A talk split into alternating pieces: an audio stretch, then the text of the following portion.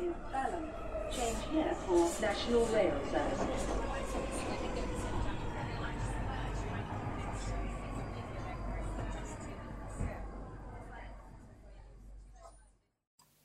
Bine te-am regăsit în stația Londra. Eu sunt Manuel Cheța de la manuelcheța.com și tu asculti podcastul Un român în Londra. De data aceasta suntem la episodul 143 denumit 2020 se fini. În episodul 143 al podcastului Un român în Londra vorbesc despre finalul unui 2020 tumultos, COVID 2.0 și despre Roaring Twenties versiunea 2. Înainte de orice, țin să anunț faptul că podcastul de față este partea Think Digital Podcast Network. Nu uita să mă găsești pe Podbean, iTunes, Spotify, radio.com, radioul românilor din Marea Britanie și pe YouTube. Melodia de fundal ce o auzi în podcast este Weightlessness și a fost creată de Daniel Birch în albumul Ambient Volumul 1 de pe site-ul freemusicarchive.org. Și înainte de a intra în uh, pâinea zilei, ca să zic așa, trebuie să pomenesc câțiva oameni faini sau grupuri de oameni faini. Nu uita să intri pe Facebook, să cauți grupul Rand E Hub, care te ajută în probleme de muncă și de Brexit. Nu uita să cauți pe YouTube grupul Settled QA, acolo unde afli tot felul de film, detalii și filmulețe despre Settled Status. Nu uita să cauți pe Twitter The 3 Million, și în felul ăsta o să poți afla mai, cât mai multe chestiuni legate de imigrație, integrare și așa mai departe. Și avem două adiții noi, este centrul Filia, care, pe care îl găsești pe Facebook. Centrul Filia se ocupă de probleme legate de violența împotriva femeilor în principal. Nu uita să intri acolo să afli mai multe detalii, cum poți să ajuți și tu. Și încă un, o intrare nouă în lista de oameni faini este claire.org, care se, un ONG care se ocupă de chestiuni legate de traficul de persoane, tot felul de evenimente și, uh, să zicem, uh, informare publică legată de problema asta. De ce nu? Pentru că, guess what, românii sunt, uh, se pare, principala sursă de sclavi moderni în Europa lui 2020 și e o chestie care trebuie luată în considerare. Human trafficking este un termen foarte general, dar mai specific ai de face cu sclavie modernă, la care sunt într-adevăr și românii victime, tocmai de aceea este important să te uiți pe eclair.org. Și ca să facem un sumar al lui 2020. That's bullshit. Și încă o dată. Bullshit. Adevărul este că nici nu aș fi așteptat ca butonul ăsta să fi nimerit exact două versiuni interesante de bullshit pe cum le-a nimerit acum. Pentru că în mod normal zicea you are a liar. Adică ești un mincinos adevărul adevărat este că 2020 a fost un an tumultos. Și să nu uităm că episodul ăsta 143 este ultimul episod din anul ăsta al podcastului Un Român în Londra. Cred că a fost probabil cel mai productiv an. Anul ăsta am înregistrat undeva pe la 143, 145 de, pardon, 43 până la 45 de episoade, nu m-am uitat exact, de podcast cel mai uh, constant, să zicem, uh, ritm pe care l-am avut în ultimii patru ani de zile. Așadar, uh, pe lângă lucrurile rele pe care le-a oferit 2020, există și o mulțime de lucruri bune, chiar dacă ar trebui să lucrez de acasă și să fiu într-un fel închis la un fel de închisoare, să zicem, la domiciliu. Și despre finalul lui 2020, vorbim de un 2020 tumultos. Pentru cei care stau în UK și în Londra, probabil uh, își dau seama foarte mult ceea ce înseamnă, să zicem, să fii în UK în perioada asta. Pe de o parte este bine să fii cu familia, cu prietenii și așa mai departe, pe de altă parte, când te uiți la știri, descoperă două știri noi foarte interesante. Una, faptul că Franța a blocat uh, accesul mărfurilor în, uh, prin canalul Mânecii. Asta înseamnă că undeva pe 1500, 2000, 3000 de camioane stau prin zona Kent ca să reușească să intre în Franța și pe de altă parte avem de face cu o versiune nouă de coronavirus de care s-au speriat toți oamenii și motiv pentru care foarte mulți oameni au fost puși în lockdown în zona Essex, Londra și Kent. Respectiv, un total de vreo 17 milioane de oameni sunt în lockdown în perioada asta. Cum îi zice nivelul 4 de urgență sau Tier 4. Și uite-te cum uh, terminăm 2020 în forță. A început, să zicem, a început puțin uh, lejer, ianuarie-februarie, după a continuat foarte urât în martie și termină în, în decembrie chiar foarte, mai urât decât te, te fi așteptat. Și oamenii au început din nou să meargă prin magazine să cumpere la panică. Legume, fructe, paste, tomate, ce vrei tu. Când o să reușim să ne ducem și noi pe la cumpărături pe săptămâna viitoare, luni, marți, o să descoperim dacă găsim într-adevăr produsele care ne interesează.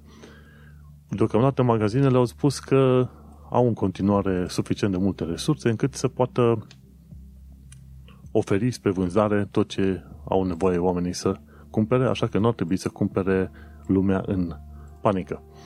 Acum vom vedea cum va mai fi săptămâna viitoare, mai ales după că trebuie să fim în lockdown cel puțin până la finalul lunii decembrie 2020. Dacă nu, e posibil să ajungem să rămânem în lockdown până când? În 2000, până la finalul lunii ianuarie 2021.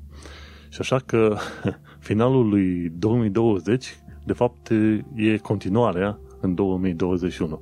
Nimic, să zicem, spectaculos, ca să zicem așa, dar așa cum vezi pe Twitter și pe social media, la un moment dat, oamenii o să spună că s-au săturat să facă parte dintr-un eveniment istoric major, eveniment istoric major, care va fi ținut minte, într-adevăr, în cărțile de istorie pe următorii 50-100 de ani, poate chiar dacă nu chiar mai mult. Și așa că de aici era vorba și despre Roaring Twenties și zic eu versiunea 2. Undeva după pandemia din 1918, care a durat până 1920 1921, ce s-a întâmplat? A fost un Roaring Twenties. Oamenii au scăpat de pandemia respectivă, de gripa spaniolă, și la un moment dat au început să uh, facă tot felul de chestiuni extravagante, ca să zicem așa. Tocmai de aceea uh, a apărut denumirea asta de Roaring Twenties, ceva de genul, ok, dacă am trecut prin uh, pandemia aia extraordinar de periculoasă, bineînțeles, și de un război mondial, atunci oamenii s-au simțit în stare să facă tot ceea ce credeau ei de cuvință, să trăiască, cel puțin în lumea vestică, să trăiască o viață mai veselă, mai interesantă, mai, uh, mai luminată, ca să zicem așa, sau mai colorată. Tocmai de aceea vezi tot felul de clădiri de prin perioada 1920-1930 și ceva în stil art deco. Tocmai de aia au venit oamenii după ce au ieșit din, dintr-un necaz extraordinar de mare, au zis, ok, haide să aruncăm ceva culoare în stânga și în dreapta peste tot, pentru că am suferit puțin cam mult. Și și acum, când te uiți la tot felul de știri, probabil pe BBC, Sky, la un moment când sunt oamenii de rând întrebați, ei vor zice, ok, dacă supraviețuim lui 2020 poate 2021, simțim că sunt în stare, suntem în stare să supraviețuim orice, oricăror evenimente care vin după chestiile astea. Așa că, în momentul de față, suntem, să zicem, în faza pregătitoare a unui, a unui Roaring Twenties la versiunea numărul 2, la fel cum suntem în COVID versiunea numărul 2, pentru că, bineînțeles, virusul ăsta a evoluat în perioada asta și e o versiune care se transmite mai ușor, dar totuși nu, nu mai periculoasă decât cealaltă versiune în termen de, să zicem, uh, mortalitate. Dar discutăm despre chestia la, la secțiunea COVID-19. Uneori pare că dau prea mare importanță unor subiecte gen COVID-19, mai ales că podcastul ăsta se numește Un român în Londra. Dar adevărul este că este o ocazie bună prin care să povestesc ceea ce descoper eu, ceea ce învăț și, bineînțeles, experiența mea personală cu, să zicem, uh, evenimentele din perioada asta. Pentru că n-am avut, din ceea ce știu eu, coronavirus până acum și sper să nici, nu, nici să nu am, pentru că știu că chiar dacă oamenii au trecut destul de ușor prin coronavirus, au avut totuși probleme pe termen lung, așa că nici măcar nu vreau să am și să trec prin uh, boala asta. Dar am secțiunea asta, pentru că, guess what, este podcastul meu în care scriu și vorbesc despre chestiunile care într-adevăr mă interesează în perioada asta și care îmi stau pe creier, ca să zicem, în, uh, în felul ăsta. Și bineînțeles pot vorbi cum experimentez, cum uh, îmi trăiesc experiențele în perioada asta cu blocajul, cu lockdown-ul, cu COVID-19, cu ieșitul în oraș și așa mai departe. Adevărul e că înainte de lockdown, când am ieșit prin oraș, am văzut că oamenii într-adevăr au respectat normele de distanțare și într-adevăr de port de mască. Am fost într-o zonă apropiată numită Eltham și acolo oamenii aveau mască pe față, în autobuz, pe afară, pe stradă, o bună parte dintre ei. Când se intra în magazin, lumea avea mască pe față ceea ce este un lucru bun, îmbucurător Și asta arată că măcar o parte dintre oameni sunt într-adevăr, sau cei mai mulți oameni sunt într-adevăr dispuși să urmeze regulile. Dar se simte în continuare o presiune din asta mare în care simți într-adevăr că ești ca la închisoare acasă. Nu știm cum este, nu știu cum este treaba de închisoare efectiv sau arestul la domiciliu, dar într-un fel oamenii cam așa s-au simțit. Într-o cușcă, deși ai voie să ieși la o plimbare în fiecare zi, să te duci la cumpărături pentru chestiuni esențiale și așa mai departe, totuși e presiunea. Simți că este, să zicem, un uh, ciocan deasupra capului tău sau o bâtă aproape, în apropierea ta, care e gata-gata să te lovească. și asta este restricția prin care trăim în perioada asta. Chiar dacă sunt om obișnuit să lucrez de acasă atât de mult timp, simt și eu efectul statului mult în casă și lipsei de plimbări, de exemplu, sau, de exemplu, chiar am fi vrut să mergem undeva prin Oxford Street să vedem cum arată luminile de Crăciun, sau prin Canary Wharf, pentru că și acolo sunt niște instalații de lumini foarte interesante. În perioada asta nu o să putem și probabil doar prin ianuarie, dacă nu mai este lockdown, o să putem ajunge prin uh, zonele respective. Așa că, without further ado, cum se spune, COVID-19. De la Dr. Mit, adică Dr. Bogdan Ivănescu, care are emisiune, doc, emisiune numită Dr. Mit, uh, află, aflăm că imunitatea la COVID durează 6-8 luni de zile după infecție. Și se cam potrivește cu ce am aflat de curând și pe calea Twitter-ului. Oameni care au fost infectați undeva prin martie au ajuns să fie reinfectați acum după 6, 7, 8, 9 luni de zile cu coronavirus. Să nu crezi că dacă ai fost odată infectat, o să fii perfect scăpat. Nu. Te va lovi după un timp de 6-8 luni de zile, te poate reinfecta. Tocmai de aceea trebuie să faci tot posibilul să stai departe de oameni. Acum, că te îmbolnăvești, asta e, n-ai ce face, se întâmplă. Important lucru, tot de la Dr. Mit, aflăm că există mai multe tipuri de vaccin, că sunt vaccin mRNA, că sunt vaccinuri pe, pe chestiuni de retro, pe sistem de retrovirus, adică cu inserarea codului genetic în celule, sau că sunt pe virusuri atenuate, nu contează, important este că avem mai multe tipuri de vaccinuri care sunt deja în lucru. Mi se pare că acum sunt foarte bine cunoscute, sunt cele de la Moderna, Pfizer și Oxford, dar mai sunt încă vreo 3-4 vaccinuri care vor aștepta, să zicem, aprobările în câteva săptămâni. Dacă auzi de vaccinuri rusești sau chinezești, nu este tocmai sigur că ar trebui să le folosești. Rușii și chinezii s-au lăudat că au făcut vaccine, vaccinuri locale, nu înseamnă că ar fi neapărat uh, greșite sau rele sau așa ceva, pentru că ar putea folosi același sistem de virus atenuat, precum este cel de la Oxford AstraZeneca, și într-adevăr este plauzibil ca într-adevăr și rușii și chinezii să reușească să scoată vaccinuri viabile pentru uh, împotriva, pentru lupta împotriva coronavirusului. Dar adevărul este că nu avem studii clinice, nu avem detalii din direcția respectivă, doar că ei au făcut vaccinul și au vaccinat oamenii și așa mai departe. Deocamdată cele mai de încredere sunt într-adevăr cele europene și americane. Ce am aflat? Că 400 de cabinete medicale din UK și 83 de spitale deja fac vaccinul Pfizer. Bineînțeles, pentru persoanele care sunt frontline workers, pentru, pentru doctori și pentru oamenii foarte în vârstă, pentru îngrijitori și așa mai departe. Și se pare că din prima săptămână a lui ianuarie, a lui ianuarie 2021 vor începe vaccinările în masă în foarte multe locuri. Respectiv, mi se pare stadioane, tot felul de birouri, bine cunoscute, în piețe mari, ceva de genul ăsta, vor fi într-adevăr vaccinări în masă începute în prima săptămână a lui ianuarie 2021. Până în momentul de față, dacă te uiți pe John Hopkins COVID Map, o să descoperi că de fapt au murit undeva pe la 1,7 milioane de oameni din cauza coronavirusului și asta sunt datele oficiale ce le știm, nu datele neoficiale. Și sunt 67.000 de oameni morți de COVID în UK într-un an de zile și mi se pare că în ultima perioadă și a trebuit să întreb, să-mi întreb și partenera și vecinii de casă că înțelesesem greșit. Nu credeam că, până la urmă, în UK cel puțin, au ajuns să fie chiar și 400 spre 500 de oameni morți pe zi în acest val 2 de coronavirus. E absolut incredibil. M-am speriat treaba asta. Și ce am aflat e că în perioada 6-12 decembrie au fost mai bine de 125.000 de londonezi infectați, au fost infectați cu coronavirus.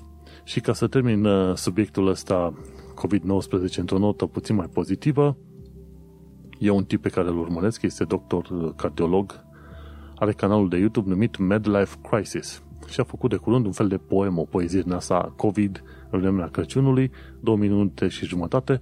Omul este foarte comic și foarte serios în același timp. și când ai timp, de ce nu, du-te și dă click pe manuelcheța.com în show notes Uită-te la COVID-19, ultimul link la secțiunea respectivă e poezie COVID de Crăciun. Twas the night shift before COVID mas. Și atunci urmărește chestia. Este foarte comic omul ăsta. Așa că în felul ăsta cred că poți să transmiți, cum să zic, urări COVID, COVID, de COVID și lui Moș Crăciun în, într-un stil din asta nou nouț. Oricum, foarte simpatic omul și a explicat de-a lungul timpului tot felul de studii legate de coronavirus și de practicile medicale în perioada asta. Ah, și tot legat de practici medicale, dacă tot suntem la punctul ăsta, m-am băgat pe appointment, să văd la GP, General Practitioner sau medic de familie cum e. N-am reușit anul ăsta să fac niciun fel de înscriere. Când am avut problemă la doctor, m-am dus la Urgent Care Center. Asta e singura opțiune. GP-ul, la un moment dat, se ascunde undeva după ușă și în multe locuri nu poți să dai într-adevăr de ei. Deși de la NHS, de la centru, se laudă că GP-ul, uh, medicii de familie au luat uh, appointment. Nu, este fals. În cazul meu n-a reușit să fac un appointment de 9 luni de zile. Și trebuia să-mi fac, uh, să-mi trimite niște chestiuni la specialist. Așa că am preferat să mă duc direct la Urgent Care Center, să mă plâng că e o chestiune care mă sâcăie enorm de mult și pe să mă duc să verifice oamenii aia treaba. Și asta este, este viața și nu sunt singurul, probabil că sunt mii, zeci de mii, sute de mii de oameni care n-au putut merge la un GP din cauza asta și bineînțeles sunt cum foarte cunoscute cazuri de oameni care au avut boli, au avut nevoie de operații, uh, a trebuit să-și facă tratament de cancer și așa mai departe și n-au ajuns. Pentru că, la un moment dat, erau puțin cam prea speriați doctorii și spitalele să verifice oamenii respectivi. Și cam uh, asta este un lucru supărător în perioada asta și cine știe, probabil o să mă uit puțin mai atent să văd unde pot face o reclamație pe chestia asta. Zic, măi, GP-ul meu nu mă primește. Interesant lucru, pe cât de plin a fost anul ăsta, pe atât de gol a apărut, sau ceva invers, pe cât de gol a fost anul ăsta, pe atât de plin uh, a apărut. Important este că a trecut foarte repede, într-un fel neașteptat de repede, și probabil la fel de repede va trece prima jumătate a anului viitor până când ajungem să fim vaccinați și să ieșim înapoi în lume, să apreciem uh, mirosul uh, parcurilor, florilor, copacilor și să vedem cum în Greenwich, de exemplu, ciorile fură alunele ascunse de către veverițe în pământ. Chiar se întâmplă treaba asta, te poți duce. Nu știu dacă am reușit să filmez la un moment dat treaba asta, dar câteodată îți lipsesc chestiunile astea mici, poate aparent fără, fără rost, dar uh, ar fi foarte curios să te duci în Greenwich Park, te duci pe la zona de grădini, vezi cum uh, veverițele foarte harnice ascund uh, alune în pământ și la un moment dat vin ciorile, scot de acolo și fură alunele și pleacă. E un spectacol chiar de văzut. Și bineînțeles, acolo sunt și rațe. Rațe și gâște sălbatice de văzut. Cam aia. Înainte mergeam probabil măcar o dată pe lună prin Greenwich Park pentru că este foarte interesant. Acum uh, o să vedem ce și cum. Când o să scăpăm în lumea largă, cum vine vorba, nici nu o să știm pe unde să ne ducem. O să vrem să ne ducem peste tot în același timp. Asta e ca oameni scăpați din cușcă, ceva de genul uh, ăsta. La un moment dat, cred că prin perioada aia, aprilie, mai, stătusem cam o lună acasă, făcusem comandă online de mâncare, ce vrei tu, și când am ieșit, am început să fac poze cu telefonul la firul ierbii, fire de iarbă undeva într-un parc. Și m-a întrebat uh, o persoană în perioada aia ce, ce e așa de interesant la planta aia sau ceva, zic, planta în sine nu e interesant, e interesant faptul că am ieșit din casă și fac și o poze să văd și eu cum arată realitatea. Deși aici unde stau avem o grădină în spate, dar uh, una este să ai grădina aia în care te uiți întotdeauna și alta este să ieși într-adevăr la plimbare prin uh, parcuri. Deși chiar și în lockdown poți să ieși liniștit la plimbare, dar când te duci în parc, parcul este plin întotdeauna de oameni și deși COVID nu se transmite la fel de ușor în aer liber, mai ales dacă bate și vântul, totuși prefer să stai departe, să nu să eviți zonele în care sunt oameni și cam asta e probabil principala măsură pe care o poți lua oricând în perioada asta. Și hai să ne întoarcem la oile noastre, ca să zic așa. Dacă tot discutăm de un român în Londra, hai să ajungem și la partea de integrare, nu? Pentru că asta este un punct foarte interesant. La un moment dat am avut discuții cu oamenii și, într-adevăr, concluzia generală e că, cel puțin pentru foarte mulți români, este că străinii sunt cumva reci, sunt depărtați și așa mai departe, dar cum ai vrea să-i apropie pe englezi, de exemplu, de tine, dacă tu, în primul rând, nu vrei să adopți și să înveți despre obiceiurile lor, valorile, tradițiile și așa mai departe. Aia înseamnă integrare. Când tu, la un moment dat, vrei să te integrezi în societatea în care te-ai mutat, guess what? La un moment dat, și oamenii respectiv vor fi interesați să afle ce e aia sarma, sarmale, mici, ce știu, tobă și alte chestii din, din astea. Așa că la chestiunea de integrare, de data asta avem limba engleză, ci că să nu încurci cuvintele care seamănă. De exemplu, luggage versus baggage, complex versus complicated, beside versus besides. Și, bine, sunt mai multe chestii din astea, dar uh, la secțiunea de limba engleză poți să dai click în show notes pe manuelcheța.com ca să afli care sunt diferențele. Luggage este bagaj, baggage înseamnă o chestiune, să zicem, sentimentală care o porți cu tine. Complex este un uh, lucru complicat, tradus ca drept complicat, pe când complicated este un lucru puțin mai uh, dificil de, de prins. Complex, uh, complex, uh, cred că e mai degrabă legată de chestiuni, să zicem, uh, uh, industrial sau mecanic, pe când complicated e mai mult legat de relații interumane. Beside înseamnă undeva lângă, pe când besides zice în, în loc de sau în afară de. Este important să știi diferențele astea. Oricum, în timp, cred că secretul cel mai mare nu ar fi neapărat să înveți multe cuvinte unul după altul, după un dicționar și așa mai departe, ci pur și simplu să ai prieteni britanici și să vorbești pur și simplu cu ei, așa cum știi tu. Vorbit încet, prost și așa mai departe, contează foarte mult să vorbești liber cu ei și la un moment dat vezi că se prinde tine. Pentru că așa sunt oamenii făcuți să înțeleagă prin uh, repetiție. Nici măcar nu trebuie să explice omului diferența între cuvântul X sau Y, pentru că le vor înțelege din uh, context. Și așa cum am mai pomenit în alte dăți, trebuie să insist mai mult pe informații practice. Mi s-au spus uh, de mai multe ori că ar trebui să pun mai multe lucruri la informații practice. De data asta am vreo cam patru lucruri.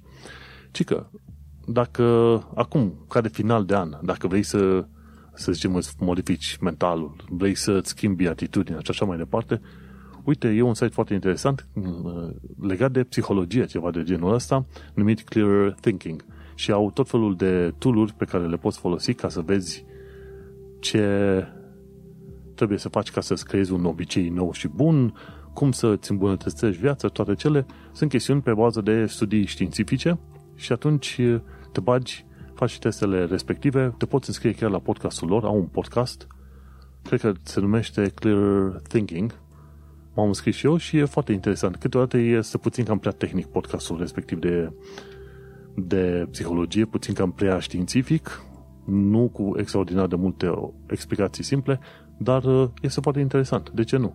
Cred că în 2020 unul dintre lucrurile la care trebuie să lucrăm foarte mult este mentalul nostru. Mergem mai departe. La punctul 2 avem un formular de la The 3 Million care te ajută să înțelegi rolul absențelor în primirea settled status. Am intrat pe formularul ăla și din, uh, din curiozitate am făcut niște chestiuni uh, am răspuns la formularul respectiv. Și, curios lucru, dacă ai primit deja pre-settled status, dar ai lipsit vreo șase luni de zile din cauza coronavirus, ai fost undeva, să zicem, blocat în România, șansa este că tu va trebui să dai din nou de presettled status, chiar de presettled status, ca să reușești să, la un moment dat, să cumulezi 5 ani de zile liniștiți. Cine primește settled status, de la data la care primești settled status, ai 5 ani de zile de rezidență temporară, în așa fel încât să reușești să faci uh, rezidență permanentă la finalul celor 5 ani.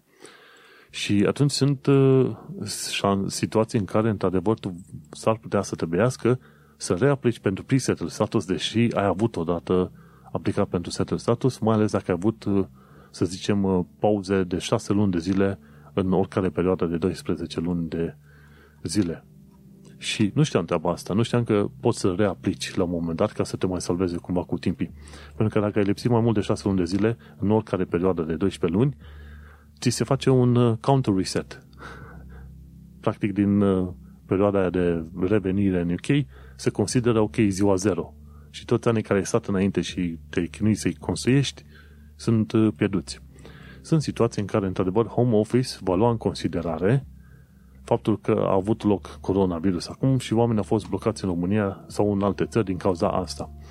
Dar să nu crezi că, într-adevăr, home office chiar va, chiar va lua în considerare chestia asta pentru toți oamenii. Că până la urmă home office va face tot ce va vrea chiar dacă există lege sau reguli care să te protejeze. Mergem mai departe. Un alt sfat practic, acum la final de 2020 și un scop pentru tine este uh, să îți urmărești credit score-ul, să ai grijă ca să ai un credit score foarte bun. Și important lucru este să verifici cele trei companii de credit score din UK, și anume Equifax, Experian și TransUnion. Eu îmi verific de la TransUnion foarte des și am undeva peste 600 din 700, teoretic este bun. Dar prin ianuarie, așa ca scop de an nou, o să-mi instalez cât de cât niște aplicații prin care să pot urmări și de la Equifax și Experian ce credit score am, pentru că este foarte important în tot felul de chestiuni, respectiv împrumut, vrei să te duci în chirie pe undeva câteodată te verifică și la chirie credit score-ul, deși din ce am înțeles eu nu este tocmai legală treaba. Și bineînțeles când vrei să îți iei o casă sau ceva de genul ăsta, în principiu pentru tot felul de măsuri ți se verifică credit score-ul și atunci în UK trebuie să verifici Equifax, Experian și TransUnion.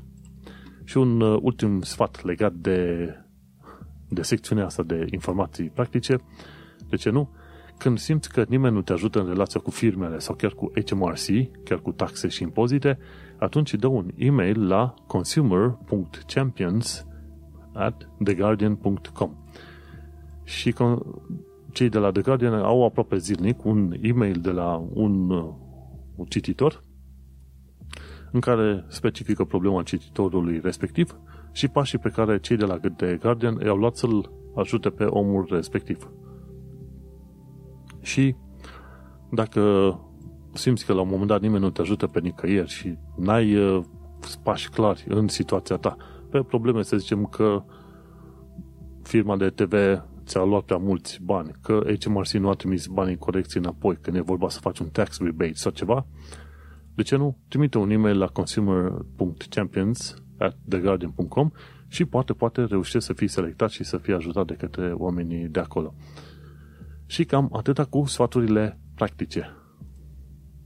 Și cu ocazia asta terminăm prima parte a podcastului, partea dedicată radio.com. După o mică pauză, nu uita să revii pe manuelcheța.com unde poți asculta podcastul în plinătatea sa. La mulți ani, sărbători fericite, să ne vedem într-un 2021 mai sănătoși și mai voioși.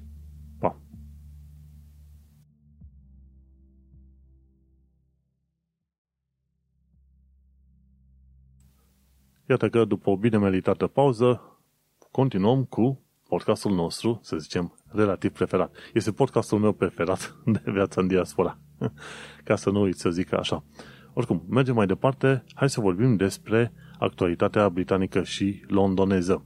Ce am aflat de curând este că pe 25 decembrie 2020, în jurul orelor 3 după masă, regina Elisabeta II va avea mesajul dedicat zilei de Crăciun – cu toate că britanicii în principiu spun că n-au nevoie de regi, regine și așa mai departe, toată lumea totuși abia așteaptă să vadă mesajul ăsta de Crăciun, la fel cum au abia au așteptat să vadă mesajul de coronavirus, un mesaj extra, care în mod normal nu este, să zicem, dat publicității sau făcut în uh, timpul anului, ci doar în anumite perioade speciale, dar uite că a făcut o excepție anul ăsta și regina Elisabeta II a chemat oamenii la unitate.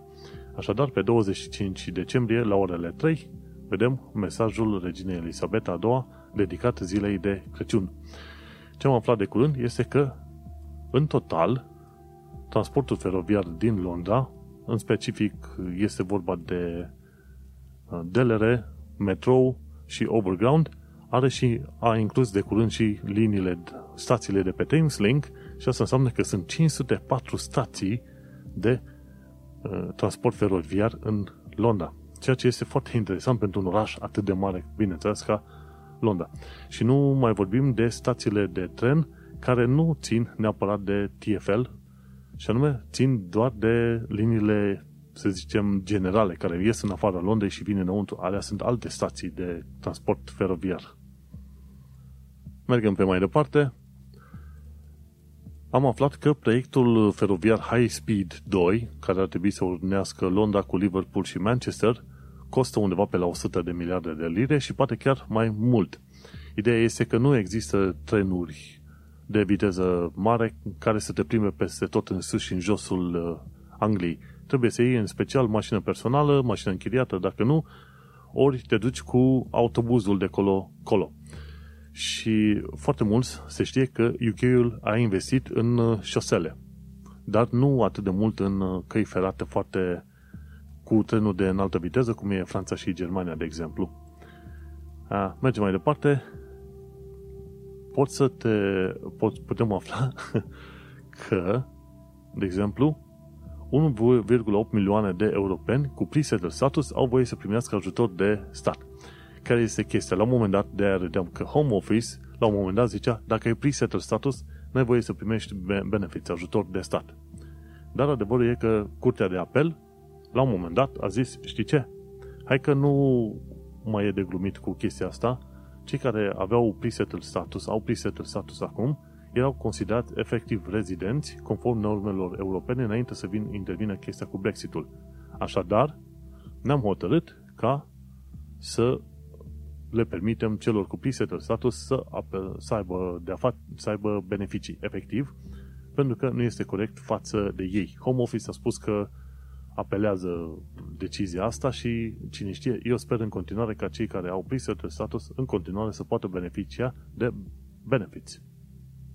Desigur, nu discutăm aici de toți oamenii care au pre-settled status gata să primească benefits. Discutăm aici de situații efective în care chiar sunt oameni care au plătit impozite, au lucrat, lucrat cinstit și atunci au dreptul să primească un ajutor de stat. Acele benefits trebuie văzute pe chestiune de drepturi.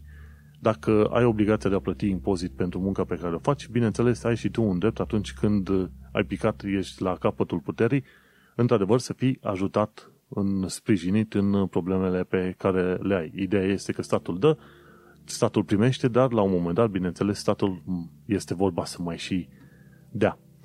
Ce mai aflat de curând un lucru foarte interesant este faptul că de la Sadiq Khan, chiar a publicat pe Twitter chestia asta, ci că 2020 a fost cel mai rău an pentru Londra de la al doilea război mondial în coace. Și este foarte interesant pentru că de foarte multe ori aflăm tot felul de chestiuni astea, domnule, modul în care a fost lovită țara și din punct de vedere economic, financiar și așa mai departe, vedem că întotdeauna se face comparație, ok, cu ce s-a întâmplat din al doilea război mondial până în coace. Sau câteodată, pe anumite statistici, se merge dincolo de al doilea război mondial interesantă chestie, dar din cauza faptului că avem un nou tip de coronavirus numit VUI 2020-12-01, poliția îi va opri pe cei care doresc să părăsească zonele cu Tier 4, cum e lockdown, adică Londra, Kent, Essex, cine vrea să părăsească zonele astea, vor fi opriți. În, în principiu, deocamdată, poliția asta prin anumite gări importante din Londra, ca să te oprească și să nu te mai duci în alte părți să infectezi pe alții. Să ții infecția pentru tine. Nu fi atât de darnic în perioada asta, chiar dacă de Crăciun se spune că, într-adevăr, tu trebuie să fii darnic să te întâlnești cu oamenii. și Sainsbury's a participat la deza- nu dezastru, la panica generală, spunând că dacă Franța continuă blocajul ăsta al tirurilor la granița uh, cu Dover, înseamnă că unele vedețuri nu vor mai fi prezente în magazinele Sainsbury's.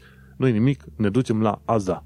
Uite așa, ne supărăm și ne ducem la alt magazin și de acolo îmi luăm toate lucrurile. O altă veste interesantă pe care am aflat-o de curând este faptul că DLR va fi extins către Thamesmead. Asta înseamnă că va mai avea câteva stații dincolo de uh, nu de Woolwich, ci dincolo de Beckton. Te duci la un moment dat până la Beckton, dar înainte de Beckton poți să faci, o să faci la dreapta și ajungi la Thamesmead, mult mai departe de Woolwich. Și este foarte interesant pentru că DLR-ul este un tren automat pe care merită să te duci liniștit. Tren automat nu înseamnă că nu are un supraveghetor. Este un supraveghetor acolo, dar tot ceea ce face el este să face, bagă cheie, apasă pe un buton și gata. Restul, trenul se conduce singur, într-un fel spus. Și DLR-ul uh, e Docklands Light Railway, adică cale ferată ușoară ale porturilor londoneze, cumva de genul ăsta, funcționează așa din anii 80, în sistem automat. Îți dai seama, e foarte, foarte mișto, foarte bine lucrează, ca să zic așa. Ce am mai aflat de curând, iarăși, este faptul că Illuminator River, efectiv un uh, proiect din asta, era să zic cultural, artistic, de iluminarea podurilor de pe Londra, va, va lumina până prin 2021, va reuși să termine luminarea a 14 poduri. În diverse lumini și, bineînțeles, cu LED-uri, cu spotlights, cu ce vrei tu, 14 poduri peste Tamisa în Londra vor fi luminate în cadrul proiectului ăsta numit Illuminated River. Și foarte interesant seara să te duci, mai ales să zicem în perioada Crăciunului, sărbătorilor și așa mai departe, să vezi podurile respective, cum te duci, să, zi, să zicem, uh, luăm uh, Tower Bridge, după aia te duci pe mai departe, e London Bridge, după aia te duci la Black, Blackfriars Bridge, Millennium Bridge, bine, Millennium Bridge înainte de la Blackfriars și te duci mai departe până la Golden Jubilee Bridges, te duci liniștit și până la Westminster Bridge și așa mai departe. Mai, mai, mai devreme sau mai târziu, plimbându-te prin Londra, o să cunoști toate podurile astea, plimbându-te de colo-colo. Și, cum ziceam, o să te duci și o să le poți admira, să vezi luminile de pe aceste poduri. și ce am, ce am mai aflat de curând, o chestie, una sau mai multe chestii triste, de exemplu, una dintre ele este că ci că pentru, pentru prima dată în existența sa de 70 de ani, UNICEF s-a văzut nevoită să ajute copiii cu mâncare în UK. Și la un moment dat niște miniștri din guvernul conservator s-au enervat, la, s-au enervat pe UNICEF și au spus că UNICEF face politică. Dar din ce am înțeles eu din statistici, 2,4 milioane de copii din UK sunt în familii care n-au suficientă mâncare. Acum nu știu exact ce, n-au definit ce înseamnă că n-au suficientă mâncare, că nu mănâncă de trei ori pe zi sau ceva de genul ăsta, n-am nicio idee. Ideea este că UNICEF s-a văzut în situația în care să plătească niște bani, niște mâncăruri pentru o parte dintre, dintre copii. Investițiile inițiale de la UNICEF erau micuțe, undeva pe la vreo 25.000 de lire. Dar faptul că UNICEF s-a văzut nevoită să intervină în UK este o chestiune foarte, foarte ciudată și nu te fi așteptat să descoperi chestia asta într-o țară bogată. Dar, interesant lucru, și în țările foarte bogate, cum e UK sau SUA, de exemplu, există o mulțime de oameni săraci. Ce și cum se ajunge pe acolo este o chestiune mai largă de discutat. Și uite că se întâmplă că UNICEF la un moment dat a trebuit să intervine inclusiv în UK să asigure mâncarea unor copii. Ce am aflat uh, de curând este că un român a fost printre cei condamnați sau găsiți vinovați de moartea 39 de vietnamezi transportați ilegal peste granița peste graniță în UK într-un uh, camion. Ce s-a întâmplat? Câțiva români au fost implicați în uh, transportul ilegal de persoane peste graniță, venind în UK, folosindu-se de camioane. Și la un moment dat, 39 de vietnamezi au murit sufocați într-un asemenea camion, pentru că era închis etanș. Și mi se pare că Gheorghe Nica era printre capi, di tutti capi pe acolo, împreună cu un tip Eamon Harrison.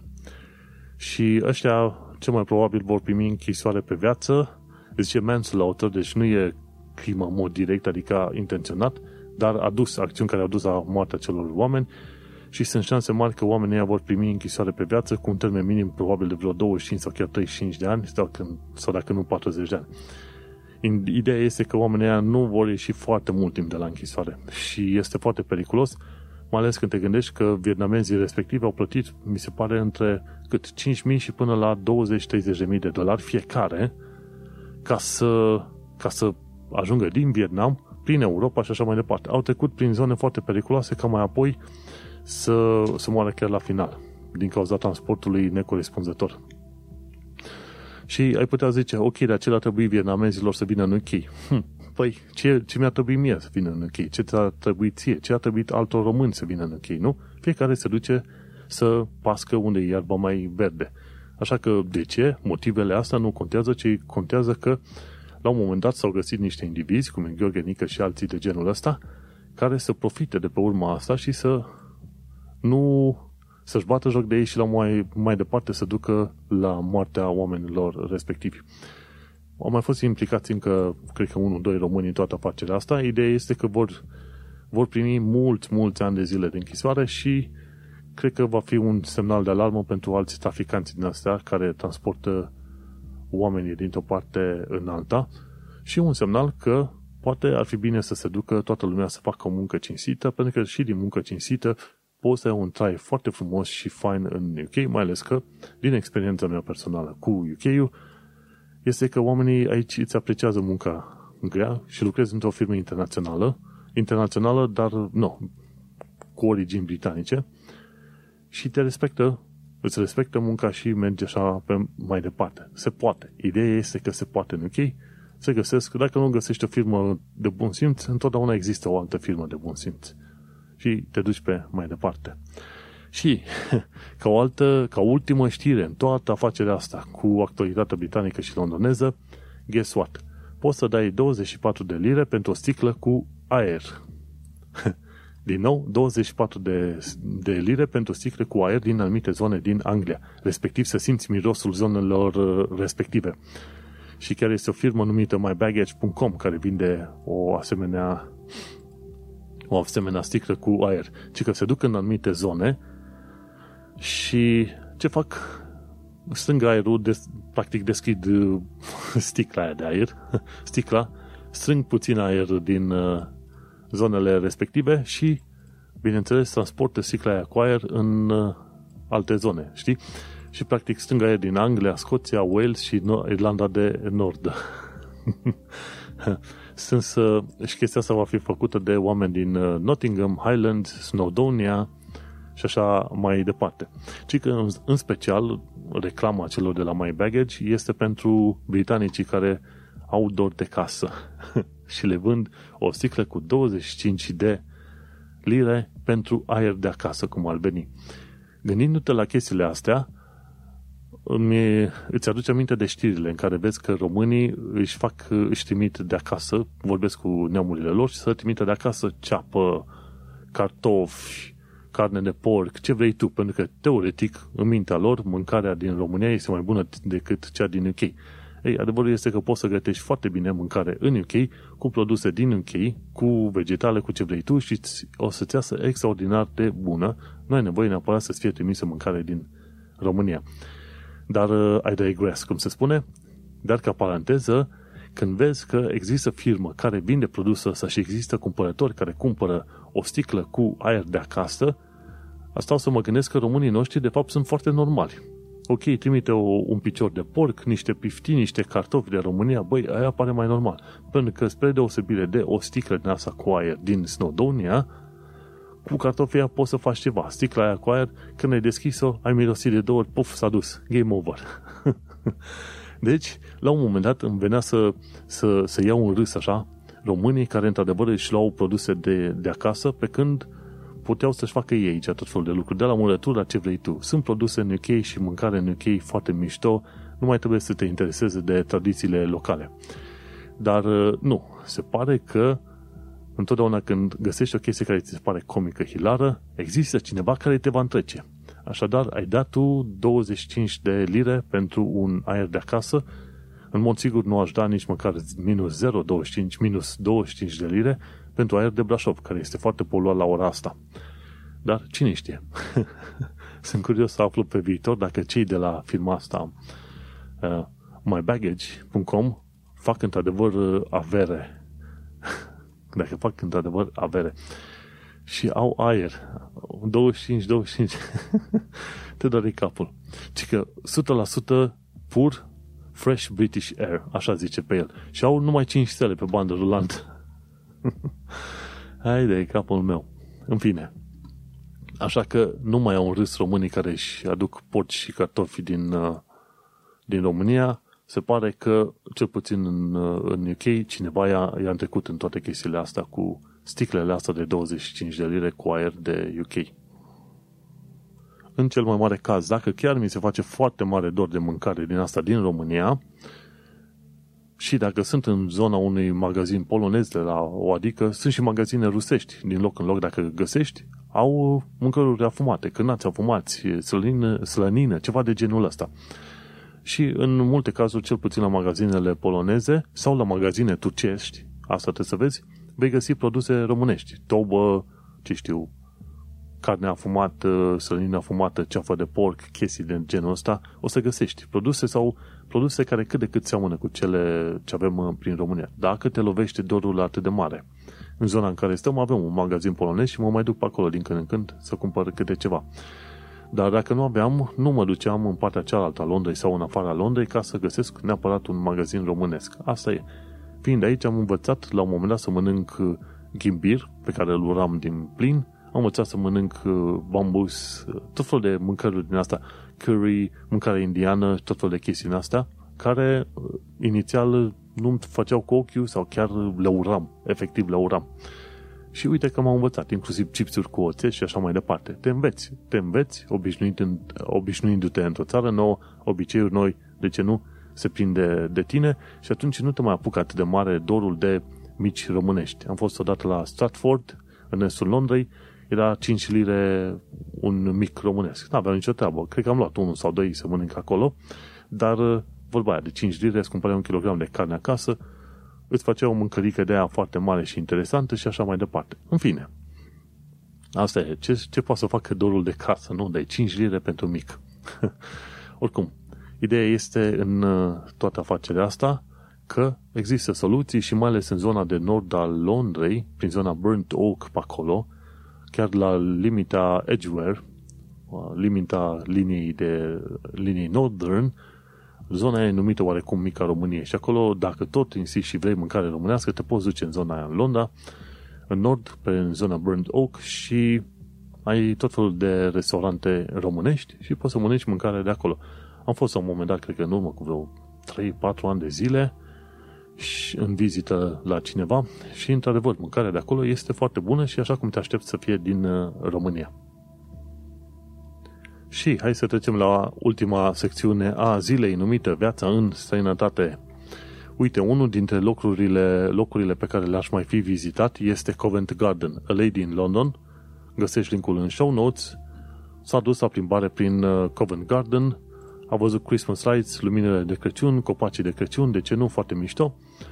Și Covent Garden ar fi fost un alt loc în care ne-am fi plimbat, pentru că este un loc foarte fain. De acolo te duci destul de ușor, ca să zic așa, către Soho. Iarăși zona faină de vizitat e Chinatown, te duci și pe acolo foarte fain.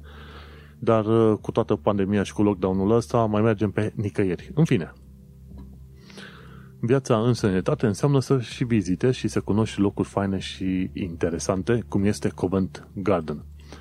De la Ardina Maglan am aflat de curând că românii sunt primii pe lista sclaviei moderne cu oameni folosiți la muncă în uh, domeniul reciclării și pre- prelucrării deșeurilor. Și foarte interesantă chestie, nu știam că, eu știam la un moment dat că în domeniul sclaviei moderne sunt românii folosiți în, la spălări de mașini, de exemplu, unde sunt, când zici de sclavie modernă, vorbești de oameni care la un moment dat, neștiind limba engleză, le sunt luate actele sunt plătiți undeva pe la 2-3 lire, în loc de 7-8 lire cât e minimul, și stau în condiții foarte proaste, sunt dependenți de, de șefii lor, nu-și primesc banii cum trebuie, nu sunt, nu-și primesc drepturile așa cum ar trebui și aia este considerată deja sclavie modernă. Și eu credeam că sunt numai în uh, domeniul, uh, să zicem, numai în domeniul spălătoriei, spălătoriilor auto. Dar se pare că, uite, sunt și în uh, domeniul deșeurilor și al reciclării. Și cine știe, poate că sunt uh, români în situație de sclavie modernă, inclusiv în construcții, fabrici, câmp, uh, muncă la câmp, la ferme și așa mai departe. Și uh, treaba care este? Când este vorba de sclavie modernă, un raport al uh, GLA se numește Gangmasters and Labor Abuse, un ONG, de fapt un ONG e o instituție al guvernului UK, ce spune? Ci că românii sunt cap de listă în cazul uh, sclavii moderne. Și cine sunt aia care îi țin pe români în uh, stare de sclavie? Tot alți români care, sunt, uh, care acționează ca intermediari, le iau banii, își bag joc de ei și îi chinie. Vorba aia, vin românii, ne, principala cauză pentru care ajung românii în situația asta este că, unul, nu știu limba, și a doua nu au încredere în uh, autoritățile locale, respectiv autoritățile din UK. Uh, și este foarte trist să afli că, într-adevăr, nu numai că românii sunt uh, pe primul loc la traficul de persoane și mai ales co- co- nu copii, să zicem, femei și tinere trimise la prostituție în sănătate, dar afli că inclusiv bărbații sunt folosiți pe post de carne de tun la muncă în uh, sectorul construcțiilor mașini, spălat de mașini, deșeuri, reciclări și așa mai departe și suntem în cap de listă în ambele, în ambele situații, trafic de persoane și sclavagie modernă. Și este un uh, lucru foarte, foarte trist ceea ce se întâmplă. Mulțumesc, Adine Maglan, pentru știrea asta. Și mergem mai departe. Ce am aflat de curând este că Sistemul de justiție din UK tractează victimele drept martori pentru că infracțiunile sunt văzute ca fiind acte împotriva statului, nu a victimei. Adevărul e că nu am fost prea interesat în România să aflu într-adevăr cum vede sistemul juridic, penal, acțiunile în astea, să zicem, infracțiunile, acțiunile. E, sunt acte împotriva oamenilor sau sunt acte împotriva statului în sine. În UK uh, afli chestiile astea pentru că ziarele mai scriu în mai multe detalii și mai scolă iveală niște chestiuni. Și în UK ci că este destul de dificil când tu ca victimă trebuie să ajungi să dai să fii pe post de martor la faptul că tu ai fost atacat, bătut, bla, bla, bla, ce s-a întâmplat. Și tratează victimele de martor pentru că infracțiunile sunt văzute ca acte împotriva statului, nu a persoanelor uh, în sine. Bineînțeles, când te muți în țară nouă, este bine să fii cu ochii în patru și cu urechile ciulite ca să vezi foarte bine cum e și sistemul juridic mai devreme sau mai târziu.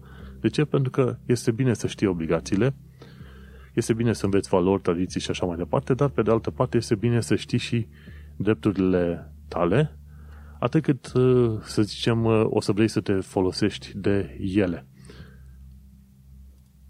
Bun, și mergem mai departe. Terminăm în secțiunea asta cu un link către un film foarte fain făcut de către un american numit Ewan, Evan, Evan Edinger. Edin, Edinger. Și omul a, a făcut un uh, top al diverselor mâncăruri din UK. Vreo 20 de mâncăruri și vreo 10 deserturi, ceva de genul ăsta. Și el a pus în top chicken tikka, și mie îmi place, English breakfast, și mie îmi place, Sunday roast, mai mult sau mai puțin. Dar ăsta a fost primul. Și apoi pe următoarele locuri le-a pus Cornish pastry, fish and chips și Cumberland sausages. Și oarecum sunt de acord cu el. De-aia am și pus linkul ăsta. Chicken tikka sau tikka masala sau mâncare din asta indiană, foarte faină. Ai putea mânca în fiecare zi și nu te putea sătura. Au, au un sos foarte interesant și e de carne de găină. English breakfast nu cred că are rost să mai explic prea multe. Nu este genial, dar este fain este chiar simpatic, mai ales când te duci în călătorii de colo-colo, un English breakfast se prinde foarte bine. Și English breakfast ce are? Un, are puțină șuncă, are fasole, roșii, cârnați, ouă. Chestiile astea 5 la un loc sunt foarte bune, mai ales dacă mergi la muncă de câmp, un English breakfast ar fi numai bun ca să te pună să-ți dea energie de dimineață. Așa că sunt uh, de acord cu ce a zis omul. Bine, el a făcut un, uh, să zicem, un top al celor 30 de mâncăruri diferite. N-am văzut mâncăruri stil uh, ciorbe sau tocănițe, deși britanicii au și ei la rândul lor stilurile lor de supe, ciorbe și tocănițe. Dar asta este.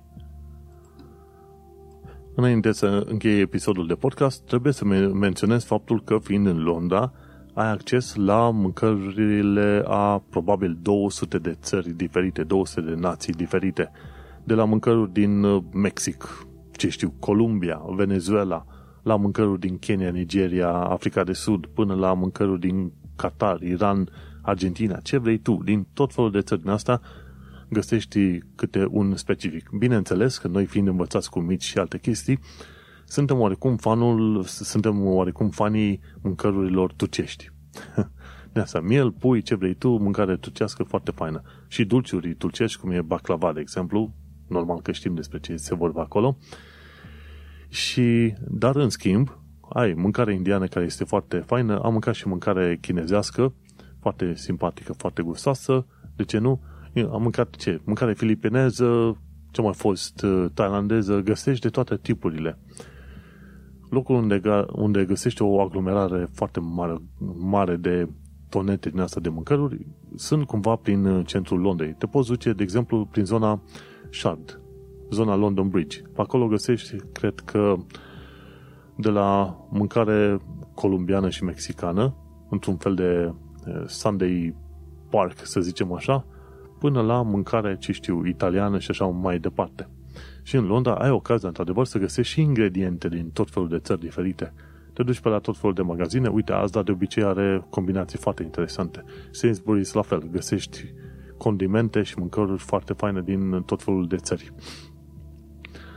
Așa că, dacă vii în Londra, poți să experimentezi cu mâncăruri foarte faine din țările oamenilor respectivi, inclusiv cu mâncare românească, și, bineînțeles, în felul ăsta poți să ajungi să și cunoști mai bine culturile altor oameni și vei descoperi că, în principiu, foarte multe țări, indiferent de stilul de mâncare pe care le au, au și variante gen fast food, să mănânci repede să scap, dar au și mâncare, mâncăruri în alea care durează puțin mai mult.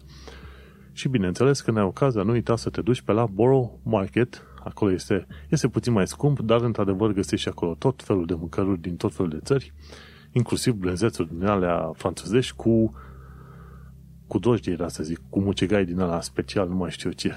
Depinde cum vrei tu. Găsești de toate. Ditătii, cum se spune.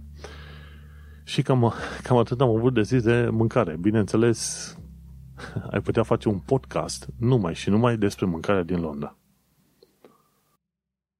Și cu gândul ăsta la mâncare, terminăm ultimul episod de podcast din uh, anul ăsta, episodul numărul 143. Poate, poate facem și noi un cozonac în perioada asta, mai întâim și mai vedem. Până în alta, 2020 a fost un an greu, sperăm că 2021 va fi un an mai făinuț, mai bun pentru toți și de ce nu, mai ales că vine acum Revelionul, propuneți niște scopuri noi, niște chestiuni noi pe care vrei să le faci. Cred că unul dintre lucrurile cele mai bune pe care le poți face pentru tine este să te implici în activități de voluntariat. Fie că ești în România, fie că ești în UK, adevărul este că dacă te implici în activități de voluntariat, la un moment dat o să descoperi că există un alt univers pe undeva pe acolo și că, într-adevăr, ajutorul pe care îl dai tu altora este, să zicem, foarte bine primit și, într-un fel, te ajută și pe tine și la sănătatea ta mentală, fizică, psihică, cum vrei tu, dacă nu te-ai gândit ce să faci în noul an, îți dau eu o idee, bagă-te și implică-te în proiecte din astea de charity, de ONG-uri, de voluntariat și în felul ăsta o să descoperi un univers total nou. Până una alta, eu sunt Manuel Cheța de la manuelcheța.com Tu ai ascultat podcastul Un Român în Londra Noi ne mai auzim pe la anul. Să fii sănătos, să ne auzim cu bine, Crăciun fericit și la mulți ani!